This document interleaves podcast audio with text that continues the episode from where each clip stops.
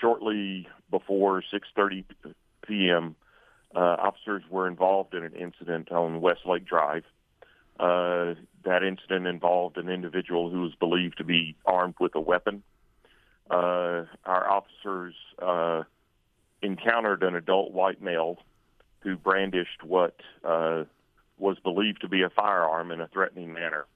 Our officers issued verbal commands uh, and asked the individual to drop the weapon uh, multiple times. Uh, the individual disregarded the officer's commands, and uh, eventually he charged toward the officers with the firearm in his hand pointed in their direction. Uh, multiple officers, uh, fearing for their lives, discharged their firearms.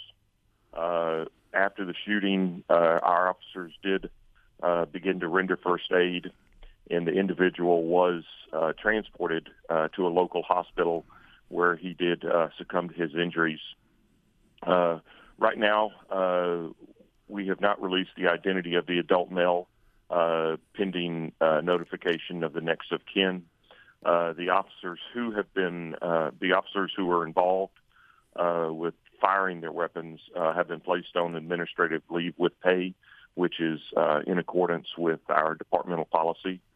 And also in accordance with our departmental policy, the uh, Athens Clarke County Police Department uh, contacted the Georgia Bureau of Investigation, uh, and they agreed to handle the investigation of the officer involved shooting.